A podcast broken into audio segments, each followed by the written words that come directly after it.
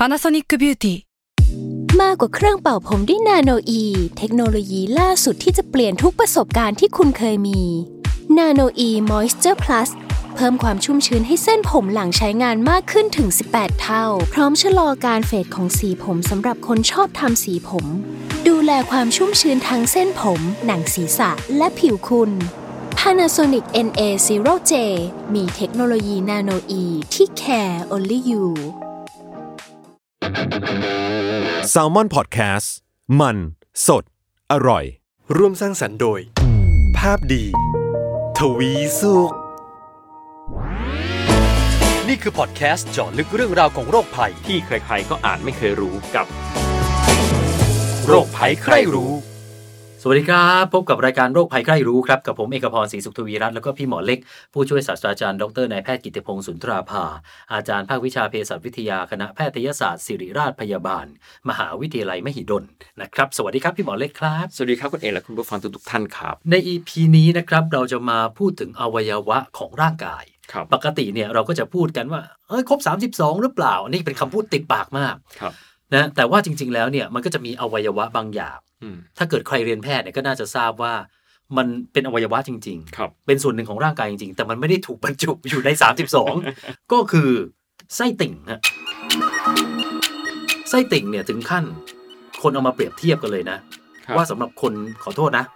ว่าคนไม่มีประโยชน์อะอืมเป็นไส้ติ่งชัดๆไอ้พวกไส้ติ่งที่ไม่มีประโยชน์เกาะ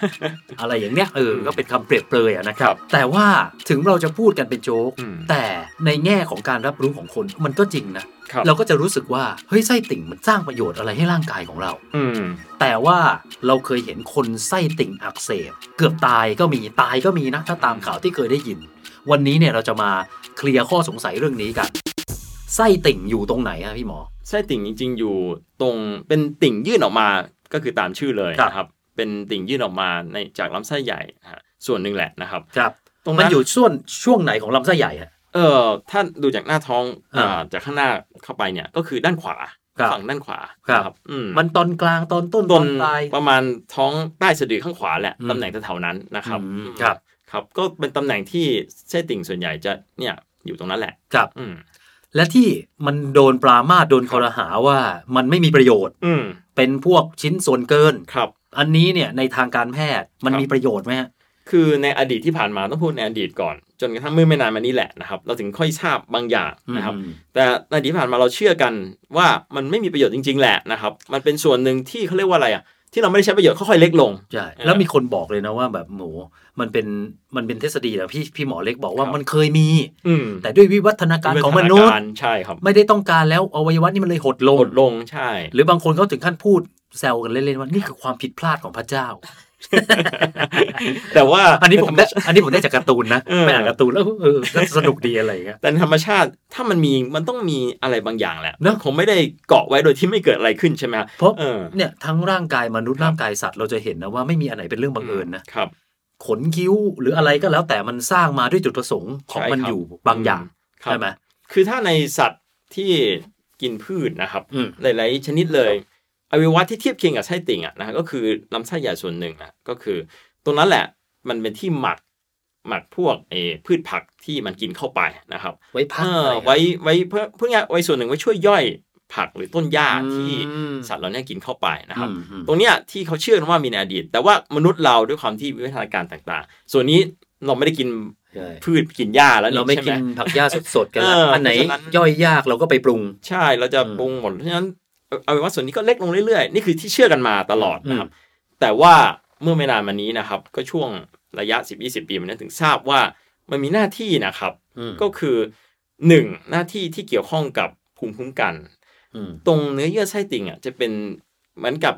นึกง่าย ๆ เหมือนอ่าฐานประชาการย่อยๆ ของกองทัพทหารของครับร่างกายเม็ดเลือดขาว ก็อยู่ตรงบริเวณนั้นด้วยอืมนะครับ ก็เขาเชื่อว่ามีส่วนน่าจะเกี่ยวข้องกับการนะส่งเม็ดเลือดขาวไปสู้รบกับเชื้อโรคในบริเวณลำไส้ด้วย นี่หน้าที่อันหนึ่งนะครับครับ หน้าที่อีกอย่างซึ่งค่อนข้างจะอ่าแปลกมากก็คือ เป็นที่เก็บของแบคทีเรียดี ๆ ในลำไส้นะครับอ๋อเมื่อคุณเอกจำได้ตอนที่เราพูดกันเรื่องแบคทีเรียดีในลำไส้ใช่ไหมครับเนี่ยเป็นเหมือนกับเป็น เป็นโกดังเก็บนะคคลัรับงอาวุธสำรองสำรองอ๋อเออแบคทีเรียดีๆนำใช่สำรองกรณีไหน กรณีที่ลองคิดสภาพตอนที่เราท้องเสียรุนแรงครับนะครับท้องเสียก็คือเราถ่ายไม่หยุดเลถ่ายยอึออกอย่าลืมว่าเวลาที่อุจจาระออกแบคทีเรียก็จะหลุดไปด้วยนะครับอืมอืมตรงนั้นอะเขาพบว่าเวลาที่เนี่ยท้องเสียรุนแรง หลังจากนั้นร่างกายเริ่มฟื้นใช่ไหมแบคทีเรียมันคงแบ่งตัวไม่ได้ทันอะ ที่อยู่หลงเหลืออยู่ ก็จะมีเนี่ยแหละ โกดังเก็บแบคทีเรียดีๆก็จะค่อยๆแทรกออกมาแล้วก็กองหนุนเติบโตมาช่วยกองหนุนใช่ครับอืมเอออันนั้นแหละที่เขาพบว่ามีหน้าที่หนึ่งที่สำคัญเลยครับอืมและที่เคยได้ยินมานะครับทั้งคนรู้จักผมก็เคยคนที่เคยปวดไส้ติ่งครับ ไอ้ปวดไส้ติ่งเนี่ยอืมมันคืออะไรฮะเป็นการอักเสบของไส้ติ่งครับนะครับถามว่าอักเสบได้ยังไงก็มีหลายสาเหตุนะครับ ก็หนึ่งก็คืออาจจะเป็นอะไรอุดตันนะครับ เป็นอาจจะอุจจาระแข็งไม่อุดตันครับนะแต่ตัวนี้พบน้อยมากนะครับเอออ่า แต่ว่าไอ้ที่ในพบในพูดถึงเรื่องเอออุดตันนะพี่หมอผมขอครับแทรกนิดเดียว ผมกลัวมากทุกครั้งเวลาผมกินฝรั่งครับ มันมีคำพูดมาตั้งแต่ผมเด็กเลยว่าอย่ากินเม็ดฝรั่งนะอืมเพราะถ้าเกิดมันลำเลียงครับแล้วมันพลาดอะมันจะล่วงลงไปตรงไส้ติ่งเออยุ่งเลยนะต้องผ่าตัดครับ ก็ในทางทฤษฎีอะเออมีโอกาสแหละนะครับทฤษฎีแต่ว่าที่เป็นในทางไปได้จริงๆปฏิบัติที่เคยคุยกับหมอศัลยกรรมหลายท่านอ่าหลายคนก็บอกตั้งแต่ผ่ามาเนี่ยโหเป็นร้อยๆเคสแทบไม่เคยเจอยังไม่เคยเจอมีเม็ดฝรั่งใช่น้อย น้อยมากที่เป็นเม็ดผลไม้อะไรไปอุดนะครับเออแต่ว่าแล้วส่มัวนนใหญ่แล้วเออแล้วที่อุดอะมันคืออะไรอะคือสาเหตุหลักส่วนใหญ่เขาพบว่าหนึ่งช่วงอายุที่เกิดอะจะพบช่วงวัยรุ่นจะเยอะนะครับผู้ใหญ่ตอนต้นหรือวัยรุ่นนะครับสามสิบยี่สิบสามสิบอะไรตรงเนี้ยต้นๆเยอะหรือว่าสิบปลายๆจะเยอะมากนะครับครับ เหตุผลหนึ่งเพราะว่าด้วยความเจริญของร่างกายเนี่ยอาจจะเกี่ยวข้องกับเอ่อเวลาที่เนื้อเยื่อบริเวณนั้นนะอาจจะเจริญเติบโตมากครับอย่างเนื้อเนื้อเยื่อของเกี่ยวข้องกับเม็ดเลือดขาวทั้งหลายอะตรงนั้นแหละอาจจะเจริญเติบโต จนไปอุดกั้นนะครับทำให้มันอุดตันอืมเลยมันอักเสบอืมเขาเข้าใจว่าเหตุผลนี้จะเป็นเหตุผลหลักนะครับอืมเออแล้วเลยทำให้พบในช่วงอายุนั้นมากเป็นพิเศษนะครัครับแล้วนอกเหนือจากไอ้ที่อะไรอุดตันแล้วเนี่ยมันครัจะบอักเสบจากอะไรได้อีก คือหลักๆ มันต้องเป็นการอุดตันแล้วมันอ๋อหลักๆคืออุดตันเใช่แหละครับ แต่ว่าอุดตันจากด้วยสาเหตุอะไรก็ตามครับเออตรงนั้นแหละแล้วทำให้มันอักเสบอักเสบปุ๊บแน่นอนถ้าปล่อยไปเรื่อยๆ มันแตกแล้วยุ่งเลยใช่ไหมครับ ก็ต้องรักษาปล่อยไว้ไม่ได้หรอกนะครับ เพราะมันมีข่าวนะครับ บอกว่าคนปวดไส้ติ่งอักครับเสบบอกว่าทรมานโคตรครับ บางคนถึงขั้นที่เนี่ยอันนี้เรื่องจริงนะผมเคยครับอ่านแบบช็อกตายเลยนะอืมเพราะว่ามันแบบอาจจะเจ็บเกินไปและอาจจะมีอะไรแทรกซ้อนด้วยเนี่ยครับ อันนี้เนี่ย ความรุนแรงมันถึงขั้นนั้นจริงๆไหมมีครับ ถ้าอักเสบรุนแรงจนกระทั่งไส้ติ่งแตก คือแตกจริงๆแหละ มันครับแตกได้นะครับ แต่ปุ๊บโอ้แบคทีเรียที่อยู่ในลำไส้เนี่ยจะออกมาในช่องท้องนั่นอะเสียชีวิตได้ถ้าไม่รักษา คือแตกนี่คือจากอะไรอักเสบจนใช่มันบวมบเป่วงมบวมบวมบวมบวใช่มแล้แล้ววก็แป๊ะอ่ามันก็เลยเกิดแตกออกมาอ่านั่นั่นแหละนะครับ คิดภาพเป็นอย่างนั้นแหละไอ้ที่บอกตายคือตายเพราะ เพราะว่าอาจจะรักษาไม่ทันติดเชื้อรุนแรงอะไรอย่างเงี้ยนะคเพรับราะว่าไอ้ที่เราบอกว่าคลังแบคทีเรียมันกระจายเหรอฮะใช่คือถ้ามันอยู่ในที่ของมันคงไม่เป็นอะไรหรอก แต่ว่าถ้าออกมาในช่องท้อง ซึ่งไม่ควรจะมีเชื้อโรคอันนั่นแหละเกิดปัญหาแล้วก็จะเข้าสู่กระแสเลือดแล้วเยอะแยะไปหมด ถ้ารักษาไม่ทันนะครับครับคือเอาง่าย ๆ ถ้าใช่ติ่งแตกเมื่อไหร่อัตราตายสูงขึ้นทันที อืมอืมเอ๊ะผมเคยได้ยินครับ ว่าสมมติใครเกิดจำเป็นจะต้องผ่าท้องครับผ่าลำไส้ที่อยู่บริเวณนั้นน่ะใกล้เคียงกันน่ะครับ ผ่าไส้ติ่งไปเลย อืม อันนี้จริงไหมทำได้ไหมคือถ้าในอดีตถ้าในอดีตที่ผ่านมานะครับ เราครับไม่มีความองค์ความรู้เรื่องหน้าที่ของไส้ติ่งอันเนี้ยครับนะครับ ก็อาจจะมีคนทำอย่างนั้นแหละนะครับอืมเอ่อตรงนี้ก็ก็มีบ้างนะเอ่อบางกรณีก็มีนะครับที่ผมเคยได้ยินอย่างเช่นคนที่ครับต้องไปทำงานเป็นนักวิทยาศาสตร์ที่ขั้วโลกอย่างนั้นอะที่โอเค ไม่มีโรงพยาบาลใช่ไหมฮะอันนั้นอาจจะต้องมีการผ่าไส้ติ่งไปก่อนเพราะจะไม่งั้นอักเสบแล้วเดี๋ยวแย่ซวยเลยเออเดี๋ยวในไม่มีในคนอดีรัตกษาในอดีตมีจริง ๆ ครับเออเออเพราะว่าในอดีตอาจจะต้องทำอย่างนั้นก่อนนะครับหรืออาจจะแนวอาจจะนักบินอวกาศผมไม่แน่ใจตรงนี้อาจจะมี แต่ว่าในปัจจุบันองค์ความรู้นี่มีแล้ว เพราะฉะนั้นถ้ามันไม่อักเสบเราก็ไม่ควรไปยุ่งกับมันครับปล่อยไว้อย่างนั้นแหละปล่อยไว้นะครับไม่เป็นไร อืมครับอ๋อแต่ถ้าเกิดมันมีความจำเป็นก็อืมถ้าต้องผ่าก็ต้องผ่านะครับก็คือถ้าอักเสบการรักษาหลักคือการผ่าตัดนะครับ อืม ดังนั้นถ้าจะให้ฟันธงว่าครับไส้ติ่งมีประโยชน์ไหมคือปัจจุบันพบว่ามีประโยชน์อ่าเออตอบได้เลยครับอันตรายไหมคือปล่อยไว้ถ้ามันไม่เกิดอักเสบก็ไม่อันตรายดีครักับบเราด้วยซ้ำครับ เรามาพูดถึงเกร็ดครับวิธีการรักษาหน่อยอืมอะอย่างเอาการรักษาปัจจุบันก่อนครับ ถ้ามันอักเสบก็ต้องผ่าอย่างเดียวถูกไหมฮะหรือว่ามันมีวิธีอื่นไหมวิธีการมาตรฐานคือการผ่าตัดนะครับ ต้องครับบอกไว้ก่อน แต่ก็มีบางกรณีแหละนะครับ ที่ถ้าผ่าไม่ได้ก็จะใช้ยาปฏิชีวนะรักษา เพื่อลดบวมลดอักเสบอะไรคือลดอักเสบเพื่อให้มัน คือเพื่อให้เป็นวิธีการสำรองนะครับ กรณีที่ผ่าไม่ได้นะครับ ก็มีหลายกรณีแหละตอนนี้ผมไม่เอ่ยแล้วกันอืมแต่ว่าเอ่อวิหลักจริง ๆ ก็คือผ่าตัดครับอืมคือถ้าใครเป็นไส้ติ่งต้องผ่าตัดก่อนเลยอืมครับอ่าแล้วอย่างในในปัจจุบันครัเนี่ยบอันนี้คือผ่าแล้วในอดีตเนี่ยเขามีวิธีการรักษาอะไรยังไงไหมคือถ้าในอดีตที่ผ่านมาครับเลยก่อนจะมีอ่า ยาปฏิชีวนะนู่นนี่อ่าก่อนจะมีการดมยาสลบโอ้คงยาก ก็คือต้องอาศัย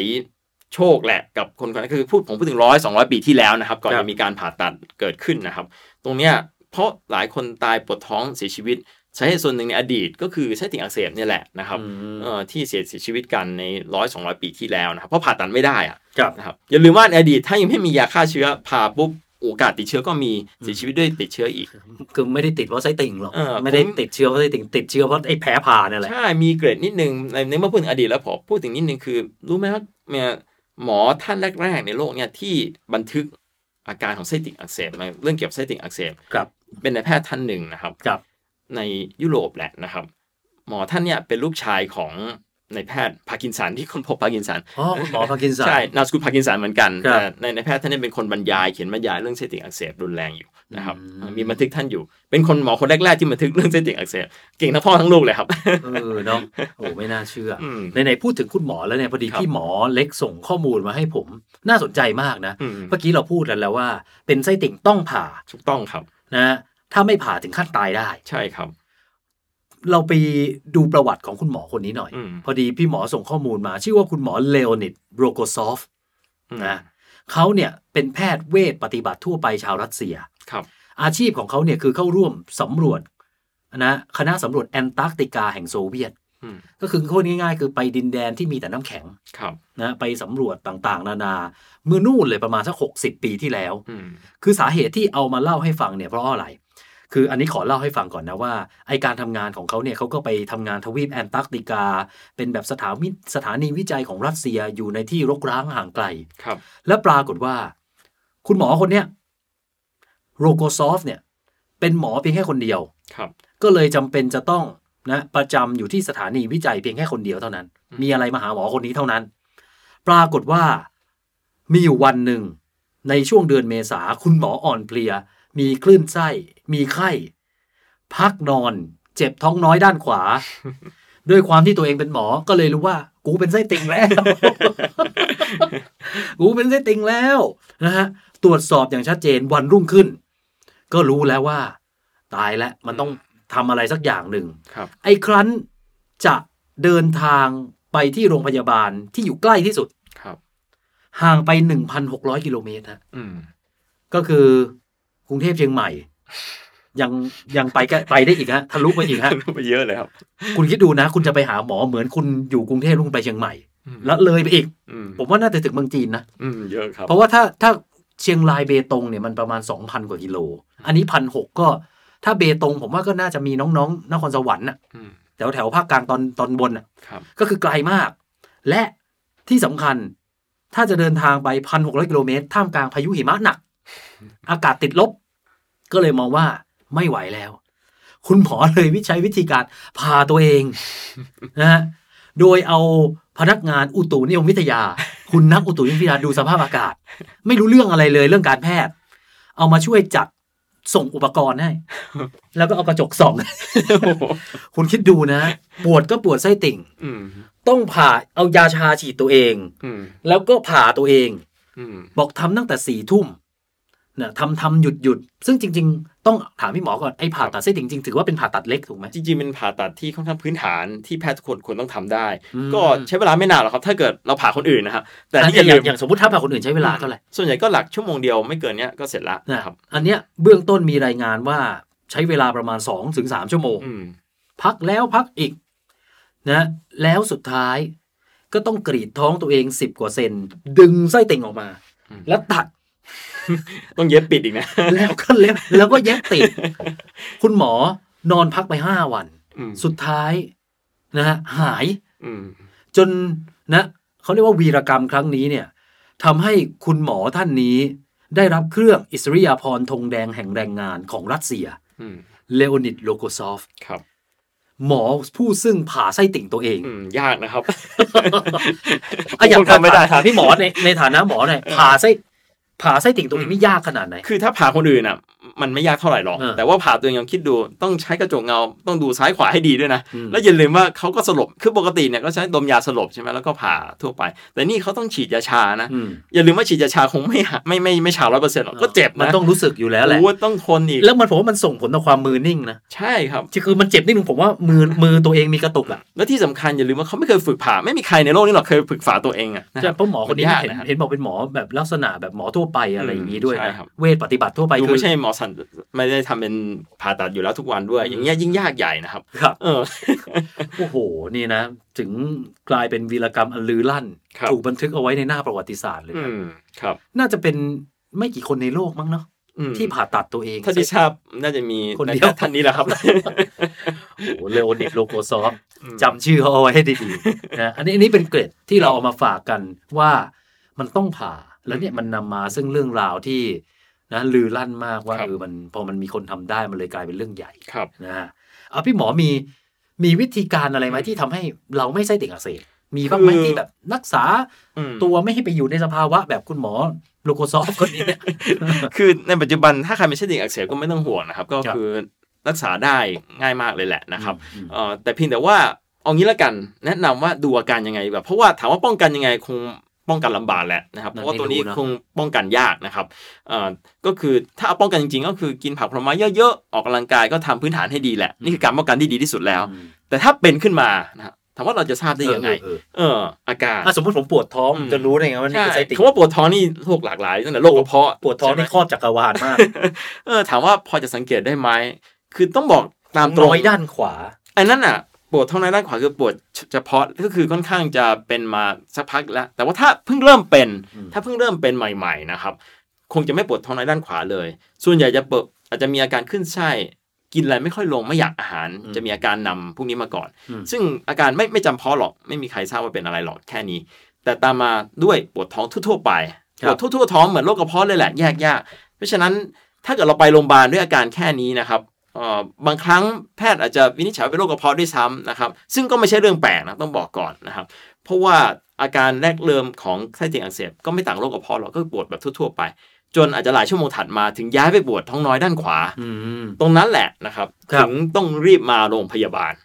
เราจะรู้สึกได้คือด้วยความที่เราไม่เคยปวดไส้ติ่งเนอะครับมันจะรู้สึกได้จริงๆว่ามันจะอยู่ด้านขวาครับปวดคือกดนิดเดียวกดไม่ได้เลยกดแล้วเจ็บเลยนะครับอืมเออตรงเนี้ย แพทย์ก็จะเริ่มวินิจฉัยได้ละว่าเป็นเส้นเตียงอักเสบอืมตรงเพราะฉะนั้นเนี่ยถ้าแพทย์บางครั้งสงสัยเขาถ้าเกิดมาด้วยปวดท้องทั่วๆไป ก็ยังไม่มีใครวินิจฉัยหรอกว่าเป็นเส้นเตียงอักเสบบางครั้งแพทย์จะแนะนำว่าเออลองสังเกตอาการนิดนึงว่าถ้าเริ่มปวดลองพักก่อนนะท้องน้อยด้านขวาเมื่อไหร่ให้รีบมาโรงพยาบาลตรงนั้นถึงค่อยมานะครับเออคือโดยสรุปก็คือรอดูอาการตัวเอง แต่ถ้ามันเข้าขายเมื่อไหร่หาหมอเท่านั้น อืมครับ แต่ว่านี่คืออาการของคนส่วนใหญ่นะครับจะเป็นแบบนี้นะครับเอ่อแต่ว่าเวลามาโรงพยาบาลสามารถแพทย์จะตรวจอะไรเพิ่มเติมไหมก็คือ หลักๆ คือการตรวจร่างกายเนี่ยเป็นการวินิจฉัยโดยตรวจร่างกายเป็นหลัก คือหมอจะคำท้องด้วยวิธีของเขาอันนั้นนะครับตรงเนี้ยจะวินิจฉัยหลักเลย แต่ก็จะมีวิธีเสริมที่เจาะเลือดตรวจปัสสาวะสังเกตดูจะทำไปทำไม เจาะเลือดจะดูว่าเม็ดเลือดขาวขึ้นไหมถ้าเม็ดเลือดขาวขึ้นแสดงถึงการอักเสบของร่างกายอืมตรงนี้ส่วนหนึ่งเป็นตัวช่วยอืมส่วนตรวจปัสสาวะตรวจเพื่อเหมือนกับแยกโรคว่าไม่ใช่เกิดจากอักเสบของกระเพาะปัสสาวะอืมคือไม่ไม่ได้เกี่ยวข้องกับทางไส้ติ่งอ๋ออ่าเพราะเพื่อถ้ารีเกิดเช็คองค์ประกอบ ใช่โดยรวมอืม แต่หลักๆ แพทย์จะวินิจฉัยจากการตรวจร่างกายครับอืมผมขอทิ้งท้ายนิดหนึ่งครัก็บแล้วกันนะ ไม่ได้เกี่ยวกับไส้ติ่งแล้วเพราะเราน่าจะครบถ้วนกระบวนความครับ แล้วมันมีไหมอวัยวะที่ไม่มีประโยชน์เลยอ๋อเท่าที่คุณหมอเรียนแพทย์มาเนี่ยจริง ๆ ในร่างกายอะแทบจะว่ามีประโยชน์หมดแหละไม่มากก็น้อยต้องพูดแบบนี้ดีกว่าอืมอืมนะก็เท่ากับว่าไม่มีหรอกเนอะผมว่าอันนี้ผมว่าเป็นปริศนาธรรมครับ ที่พูดทิ้งท้ายไว้ให้เราได้คิดกันเลยนะว่า คนเราเนี่ยช่วงที่เราท้อเมื่อไหร่คิดว่าเราไม่มีประโยชน์เลยอืม จริง ๆ มันไม่ใช่หรอกครับ เราอาจแค่อยู่ในที่ที่มันไม่ถูกต้องอืมมันอาจจะรู้สึกว่าไม่มีประโยชน์ครับแต่ถ้าเราไปอยู่ในที่ที่ถูกต้องอืมเราอาจจะมีประโยชน์ กับเขาหรือในสังคมนั้นๆ มากก็เป็นต้อได้งใช่ดีเลยครับเป็นไงผมเก่งไหมลากกับเรื่องไส้ติ่งมาเอาเป็นปริศนาธรรมยังไงคิดที่ดีครับครับ จริงๆนะก็นะฝากเอาไว้กันแล้วกันนะคครัรับบเอาละฮะวันนี้เวลาหมดแล้วครับ ก็พบกับเราได้ใหม่นะครับใน EP หน้า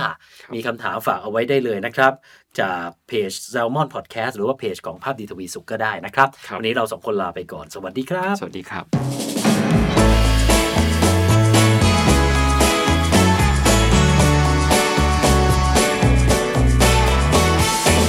โรคภัยใครรู้